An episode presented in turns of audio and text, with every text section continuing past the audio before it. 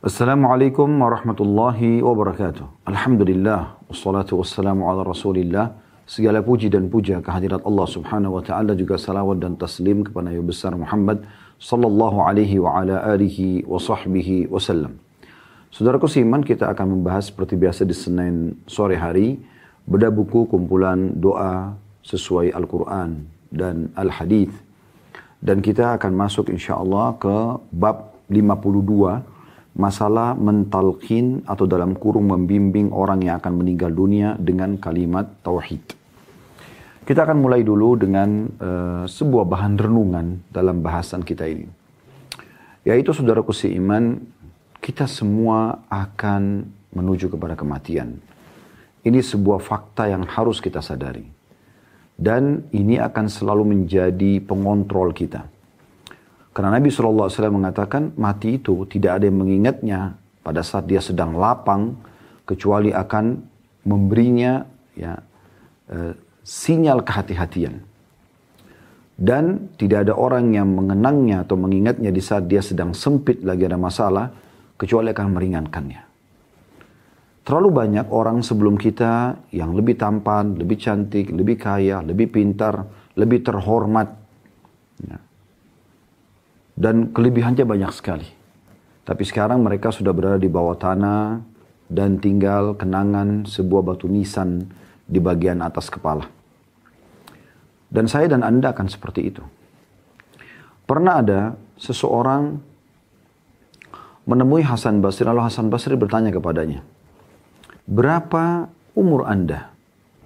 Orang itu mengatakan 60 tahun.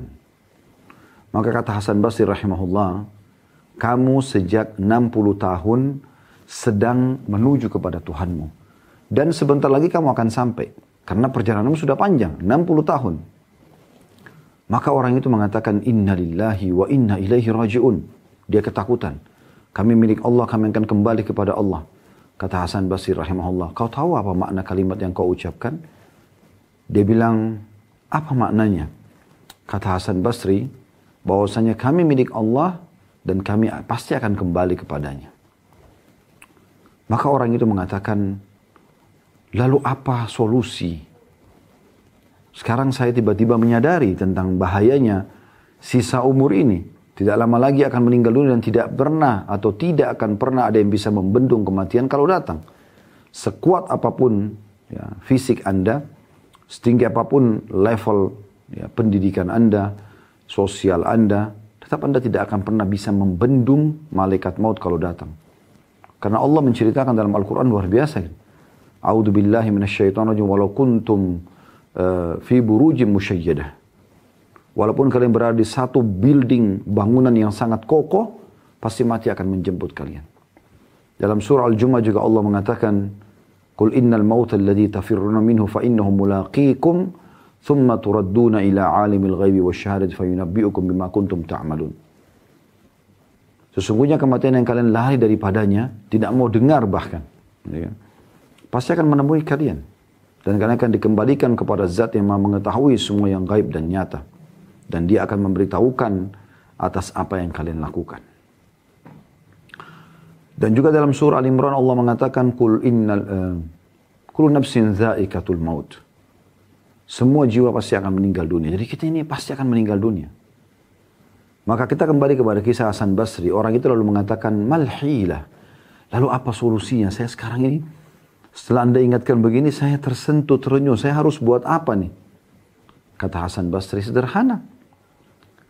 Engkau memohon ampun dari apa yang telah lalu, kalau ada kesalahan, dan engkau memperbaiki apa yang tersisa. Maka secara otomatis ya, engkau akan dibersihkan dari kesalahan lalumu dan engkau akan mendapatkan balasan yang baik. Ya. Dan kalau kau merusak apa yang tersisa, maka kau akan dihisap oleh Allah apa yang lalu dan juga apa yang akan datang. Ini sebuah bahan renungan teman-teman sekalian. Baginda Nabi SAW sering kali menziarahi kuburan baki. Satu minggu bisa sampai dua, satu pekan bisa sampai dua kali kadang-kadang. Sampai beliau menjelang meninggal dunia pun masih menziarahi kuburan baki. Dijadikan sebagai bahan muhasabah, introspeksi diri. Sering-sering teman-teman sekalian lewat kuburan, mengucapkan salam untuk mendapatkan pahala, sejenak mendoakan mereka walaupun dari pintu gerbang kuburan saja. Dan Anda selalu renungi, gundukan tanah itu, di dalamnya ada orang yang seperti kita, bahkan mungkin lebih daripada kita. Namun mereka sudah tidak bisa berbuat apa-apa lagi. Sudah putus semua sumber kesempatan mereka beramal saleh. Ada poin penting teman-teman sekalian. Untuk memohon kepada Allah agar dimaafkan kesalahan-kesalahan kita yang lalu, itu mudah. Karena Allah punya sifat afuun, ghafurun, maha pengampun, maha pemaaf. Ya. Bahkan kita disuruh baca di malam Lailatul Qadar, malam yang mulia. Semoga Allah buat kita mendapatkan berulang-ulang sekian banyak tahun ke depan insya Allah dalam keadaan sehat dan meraih pahala maksimal. Waktu Aisyah bertanya, radhiyallahu anha ya Rasulullah, kalau saya dapat malam itu apa yang saya harus ucapkan? Kata Nabi SAW, ucapkan Allahumma inna ka'afun tuhibbul afwa fa'fu anni. Ya Allah, kau maha pemaaf dan kau suka memaafkan, maka maafkanlah aku. Jadi meminta maaf sama Allah nggak sulit. Tinggal tulus. Kata Imam Nawawi rahimahullah sebesar apa pun dosa, tinggal meninggalkan dosa itu seketika, menyesali dan janji sama Allah tidak mengulangi, maka akan diterima taubatnya. Jadi tidak sulit. Bahkan ada orang-orang setelah meninggal pun selama dia masih muslim, karena banyaknya orang yang memohon ampun kepada dia, misalnya anaknya, pasangannya, mungkin dia membuat pesantren, sekolah tahfidz, ya, TPA, yang orang-orang banyak mengerjakan amal soleh di tempat-tempat yang dia tinggalkan, memohon ampun untuk dia misalnya. Maka bisa diampuni juga. Selama dia bukan ya, melakukan pembatalan keislaman tetap dia muslim. Bisa saja dosa-dosanya dimaafkan oleh Allah Subhanahu taala.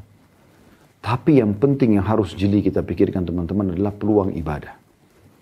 Peluang ibadah kepada Allah Subhanahu wa taala tidak terulang. Kalau misalnya tadi malam ada yang tidak sholat tahajud.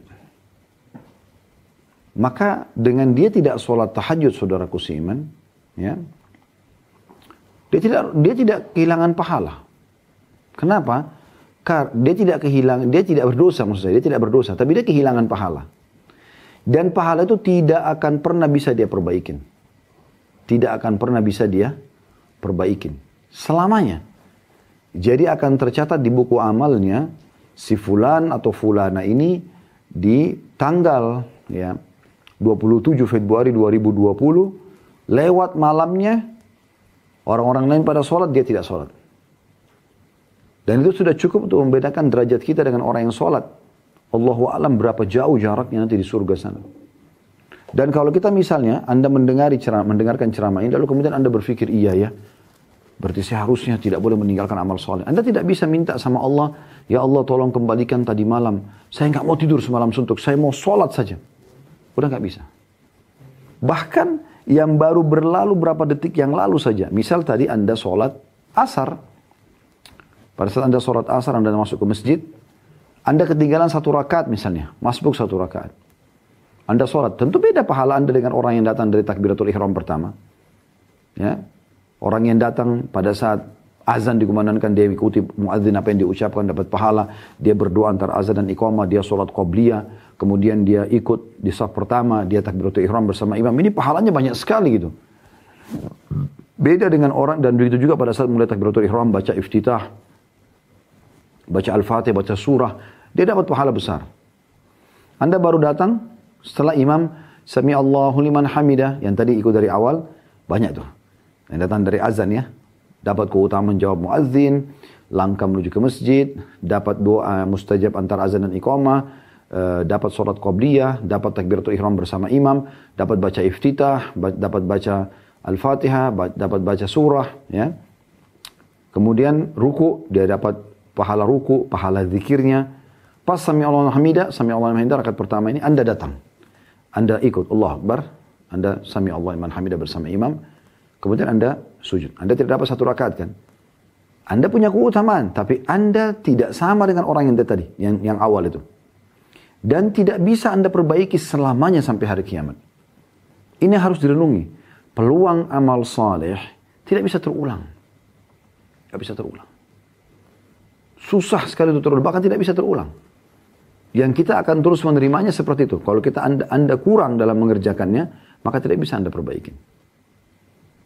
Misal kemarin, ya, atau hari ini, hari Senin misalnya, ada yang tidak puasa sunnah. Dosakah dia? Tidak, karena ibadah sunnah. Tapi beda pahalanya antara dia dengan orang yang puasa tentunya. Pasti beda. Orang yang terus dibisiki oleh syaitan, ah sudahlah puasa sunnah, nggak usah nanti aja sekalian Ramadan atau apalah bisikan, ada meeting, ada gini, nanti lapar, nanti ini, nanti itu segala macam. Mohon maaf, kecuali anda punya udur syari, anda musafir, anda sakit, mungkin beda. Tapi kalau tidak, hari kiamat nanti dia akan menyesal. Kalau saya tahu pahalanya orang puasa, saya akan puasa terus. Gak mungkin ada hari yang saya luputkan untuk tidak puasa. Tapi nggak bisa lagi diperbaikin di saat itu. Tidak bisa diperbaiki. Nah ini poin harus diperhatikan baik-baik. Jadi peluang-peluang amal saleh yang luput dari kita tidak bisa diperbaiki. Maka jangan sia-siakan itu. Maksimalkan justru. Ya. Jadi kalau kita berbuat dosa bisa kita memohon ampun kepada Allah SWT. Bahkan setelah kita meninggal pun masih bisa mungkin ada orang yang memohon ampun buat kita. Tapi kalau amal soleh yang meninggikan derajat kita di surga nanti, nggak bisa lagi teman-teman sekalian. Tinggal bagaimana kita perbaiki ke depannya. Gitu. Jadi perhatikan baik-baik pesan ini. Semoga ini bisa membantu kita untuk memperbaiki hubungan kita dengan Allah Subhanahu wa taala, ibadah kita kepada Allah Subhanahu wa taala ke depan. Kenapa kita bahas semua ini? Karena bahasan kita di bab nomor 52 ini adalah mentalkinkan atau membimbing orang yang akan meninggal dunia dengan kalimat tauhid. Saya akan bacakan dulu. Beliau mengangkat sebuah hadis Rasulullah SAW di halaman 134 ya bahwasanya beliau bersabda sallallahu alaihi wasallam barang siapa yang akhir ucapannya adalah la ilaha illallah tiada Tuhan yang berhak disembah kecuali Allah maka ia atau dia masuk surga hadis ini riwayat Abu Daud jilid 3 halaman 190 dan disebutkan juga dalam Sahih Al-Jami' jilid 5 halaman 432 pertanyaan sederhana teman-teman sekalian. Siapa yang akan mengucapkan akhir hidupnya la ilaha illallah? Maka kembali seperti yang dikatakan oleh Hasan Basri rahimahullah seorang ulama tabi'in beliau pada saat ditanya tentang la ilaha illallah apakah cukup dengan ucapan? Beliau mengatakan ucapan harus diikuti dengan memberikan hak-hak la ilaha illallah benar-benar tidak ada Tuhan yang berhak disembah kecuali Allah maka dia patuh dan tunduk kepada syariat Allah mengerjakan apa diperintahkan meninggalkan apa yang dia larang gitu kan dan menolak semua tempat untuk bergantung kecuali Allah Subhanahu wa taala baru kemudian dia bisa mendapatkan itu Demikian juga orang yang memang suka mengucapkan kalimat ini selama dia hidup, maka Allah bisa tutup hidupnya dengan itu. Ya. Tapi kalau orang yang ugal-ugalan, orang yang selalu lalai dari la ilaha illallah, kerjanya tiap hari cuma maksiat, mengerjakan pelanggaran-pelanggaran agama, maka ini sangat jauh. Tadi kita datangkan bahan muhasabah itu agar kita berhati-hati. Agar kita coba sibukkan diri kita dengan amal soleh dan menjauhkan kemaksiatan. Kalaupun ada maksiat kita kerjakan, kita taubat dan berhenti. Karena pengucapan la ilaha illallah di akhir hidup adalah orang yang memang mengetahui dan memberikan hak la ilaha illallah itu. Termasuk dengan memperbanyak amal soleh, kebatuan-kebatuan kepada Allah subhanahu wa ta'ala. Baik zikir ini teman-teman sekalian, dianjurkan diucapkan pada saat orang mau meninggal. Baik dia sendiri kalau dia mampu mengatakan la ilaha illallah, la ilaha illallah terus sampai dia wafat. Kalau dia sudah merasa sesak nafas, dia merasa kayaknya perasaan dia biasanya orang sudah meninggal itu ada muncul perasaan dia seperti dia rasa seperti dia sudah tidak lama lagi, apalagi di umur-umur yang sudah tua, ya. Walaupun banyak juga orang yang masih muda meninggal dunia, tapi kalau dia sudah merasa ada kayak dorongan takut dia khawatir meninggal, dia ucapkan la ilaha illallah. Kalau dia tidak mengucapkan mungkin dalam kondisi dia tidak sadarkan diri atau yang sejenisnya misalnya, uh, maka dibantu oleh orang yang sekitarnya. Maksudnya sejenisnya ini seperti misalnya orang kaku, uh, contoh misalnya, ya. Atau yang lalai, sudah jelas-jelas diranjang kematian tapi masih ngomong yang lain, ngelantur sana sini dipandu, la ilaha illallah, la ilaha illallah. Agar supaya kita harapkan dia bisa mengucapkan itu, dan Allah subhanahu wa ta'ala masukkannya ke dalam surga. Orang yang bertanya lalu bagaimana Ustaz dengan orang yang mungkin malas ibadah selama hidup? Apakah kalau dia ucapkan la ilaha illallah di akhir hidupnya dia masih bisa selamat? Jawabannya insya Allah kita berharap. Karena saya sudah bilang tadi, Allah tidak mudahkan di lisan seseorang yang lalai sebenarnya. Kalaupun ada orang mungkin bagi kita selama hidupnya agak kurang ibadahnya, Tapi Allah berikan dia taufik bisa mengucapkan itu sudah luar biasa. Itu luar biasa. Berarti taufik dari Allah subhanahu wa ta'ala. Baik. Ini tentang bab ke-52. Ya, mengucapkan la ilaha illallah baik buat diri sendiri pada saat kita sudah merasa ya khawatir kita akan meninggal dunia dan tentu ini akan terbantukan kalau kita selama hidup sering mengucapkan kalimat ini dan memberikan haknya la ilaha illallah benar-benar mengaplikasikan dalam kehidupan la ma'budu bihaqqin illallah. Tidak ada Tuhan yang berhak disembah kecuali Allah. Maka dia akan terbantukan insya Allah atau dia dibantu atau kita membantu orang lain yang akan menghadapi sakaratil maut untuk mengucapkan kalimat ini. Masalah misalnya dia dalam kondisi pingsan, diinfus, ada orang kadang-kadang banyak sekali ya peralatan-peralatan di tubuhnya wa naudzubillah pada saat mau meninggal, maka tidak usah khawatir bagi kerabat. Tetap saja Anda coba ya semaksimal mungkin untuk uh, membacakan. Kita tidak pernah tahu, mungkin dia sempat dengar lalu dia coba ucapkan antara dia sama Tuhannya di hatinya kita berharap mudah-mudahan seperti itu. Ya. Kemudian kita pindah ke bab 53, doa orang yang tertimpa musibah kematian. Ya. Jadi kalau ada kerabatnya yang meninggal dunia, maka apa yang harus dia ucapkan? Dia ucapkan, Inna lillahi wa inna ilaihi raji'un. Sesungguhnya kami adalah milik Allah dan sesungguhnya kepadanya lah kami akan dikembalikan. Allahumma Allahumma ajurni fi musibati wa akhlif li khaira minha.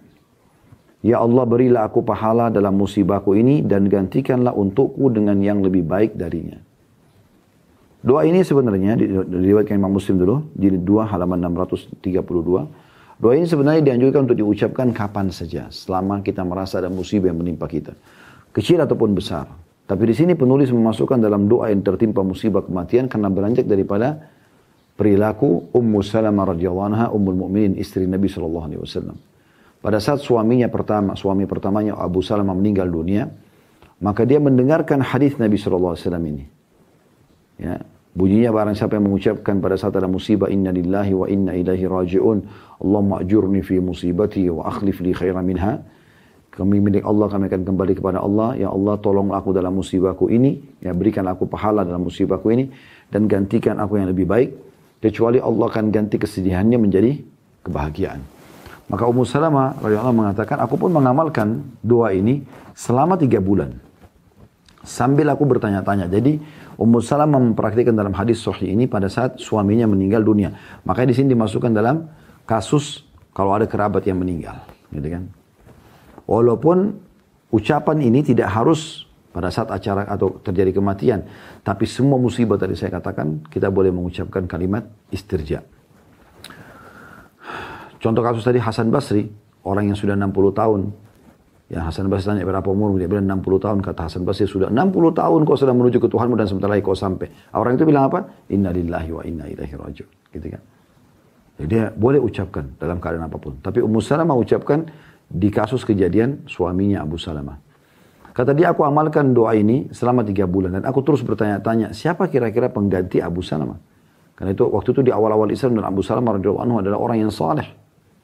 Maka kata beliau, kata Ummu Salamah radhiyallahu anha, aku mengetahui dahsyatnya dan manfaat daripada doa ini setelah tiga bulan aku amalkan, datanglah lamaran Rasulullah sallallahu alaihi wasallam. Rasulullah pasti lebih afdal daripada Abu Salamah. Ya.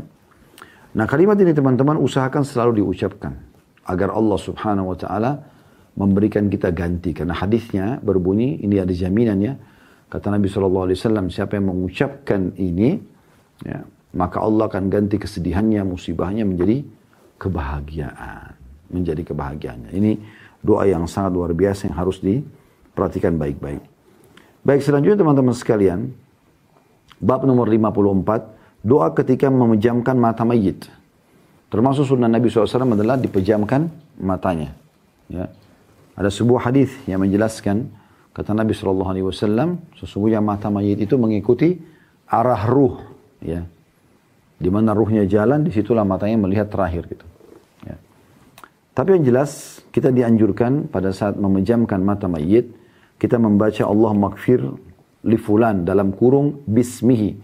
Maksudnya sebutkan namanya gitu ya warfa darajatahu fil mahdiyin wakhluflu fi akibihi fil ghabirin waghfir lana wa lahu ya rabbal alamin waghfir lana wa lahu ya rabbal alamin wabsah lahu fi qabrihi wa nawwir lahu fihi. Artinya, Ya Allah ampunilah si fulan. Lalu sebutkan namanya. Kalau anda hafal bahasa Arab, Alhamdulillah. Allah makfir li, misalnya namanya dia Muhammad. Li Muhammad. Namanya Aisyah, li Aisyah. Ya, ya Allah ampunilah dia. Kemudian, warfa darajatuhu fil mahdiyin. Dan angkatlah derajatnya dia. Ya, bersama dengan orang yang mendapatkan petunjuk. Maksudnya dari orang-orang beriman. Kemudian potongan yang ketiganya, ya, wakhlufhu fi aqibihi fil ghabirin. Wakhlufhu ya fi aqibihi fi fil ghabirin yang artinya dan berilah pengganti baginya untuk yang uh, yang mengurusi orang-orang yang ditinggalkannya sesudahnya. Maksudnya istrinya, anaknya. Wakhluf ya, gantikan buat dia. Wakhluf ya, fi akibihi dari apa yang sudah dia tinggalkan fil ghabirin ya. Kemudian potongan keempat, wakfir lana walahu ya rabbal alamin. Ampunilah kami dan dia juga, wahai Tuhan alam semesta. Dan potongan kelima, wabsah lahu fi qabrihi wa nawwir lahu fi. Luaskanlah, lapangkanlah kuburannya dan terangilah dengan cahaya. Hadis ini riwayat Imam Muslim, jilid 2 halaman 634. Baik, doa ini teman-teman sekalian, doa yang mulia, dianjurkan kita pada saat ada mayit kita tutup matanya kita doakan ini. Kalau kita pun tidak sempat pejamkan matanya dia sudah meninggal dalam kondisi tertutup matanya, boleh juga kita baca ini. Allahumma kfir ya, li ya Allah ampunilah untuk ya sebut namanya dia. Kalau kita tidak hafal bahasa Indonesia ya Allah ampunilah dia, sebutkan namanya. Ibuku, ayahku, tanteku, pamanku, ponakanku, anakku, pasanganku, warfa darajatu fil fil mahdiyin angkat derajatnya bersama orang-orang yang mendapatkan petunjuk. Wakhlif atau wakhlufhu fi akibihi fil ghabirin. Wakhlufhu ya fi akibi fil ghabirin. Maksudnya berikanlah pengganti yang bisa ya membantu siapa pun yang dia tinggal. Waghfir lana walahu ya rabbal alamin. Ampunilah kami dan juga dia wahai Tuhan alam semesta ya. Wafsah lahu fi qabrihi wa nawwir lahu fi lapangkanlah kuburannya dan juga berikanlah atau terangilah kuburannya. Doa ini teman-teman kita akan coba bagi menjadi beberapa bagian. Yang pertama, Allah maghfir li fulan. Ya Allah maafkanlah si fulan. Kenapa rata-rata doa untuk mayit itu teman-teman sekalian dimulai dengan Allah maghfir lahu. Allah maghfir lahu.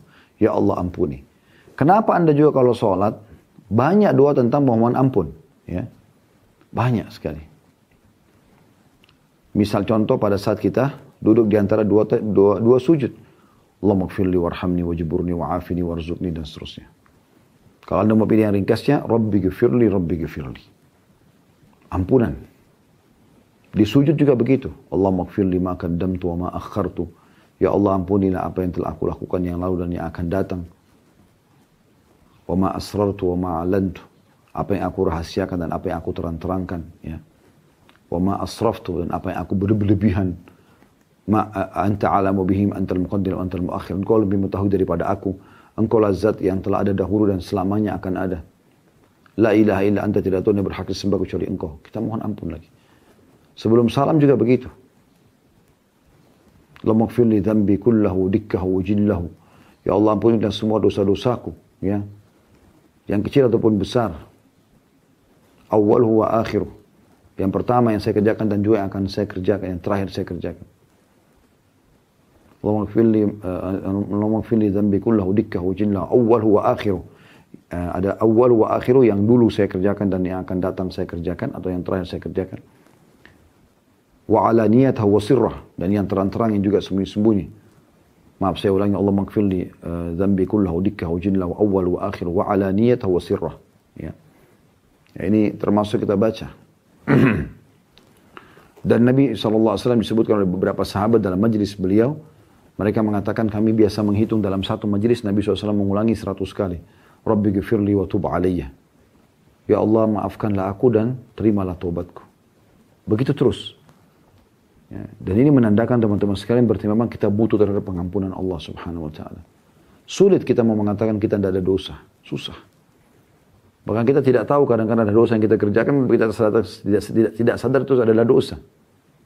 Ya.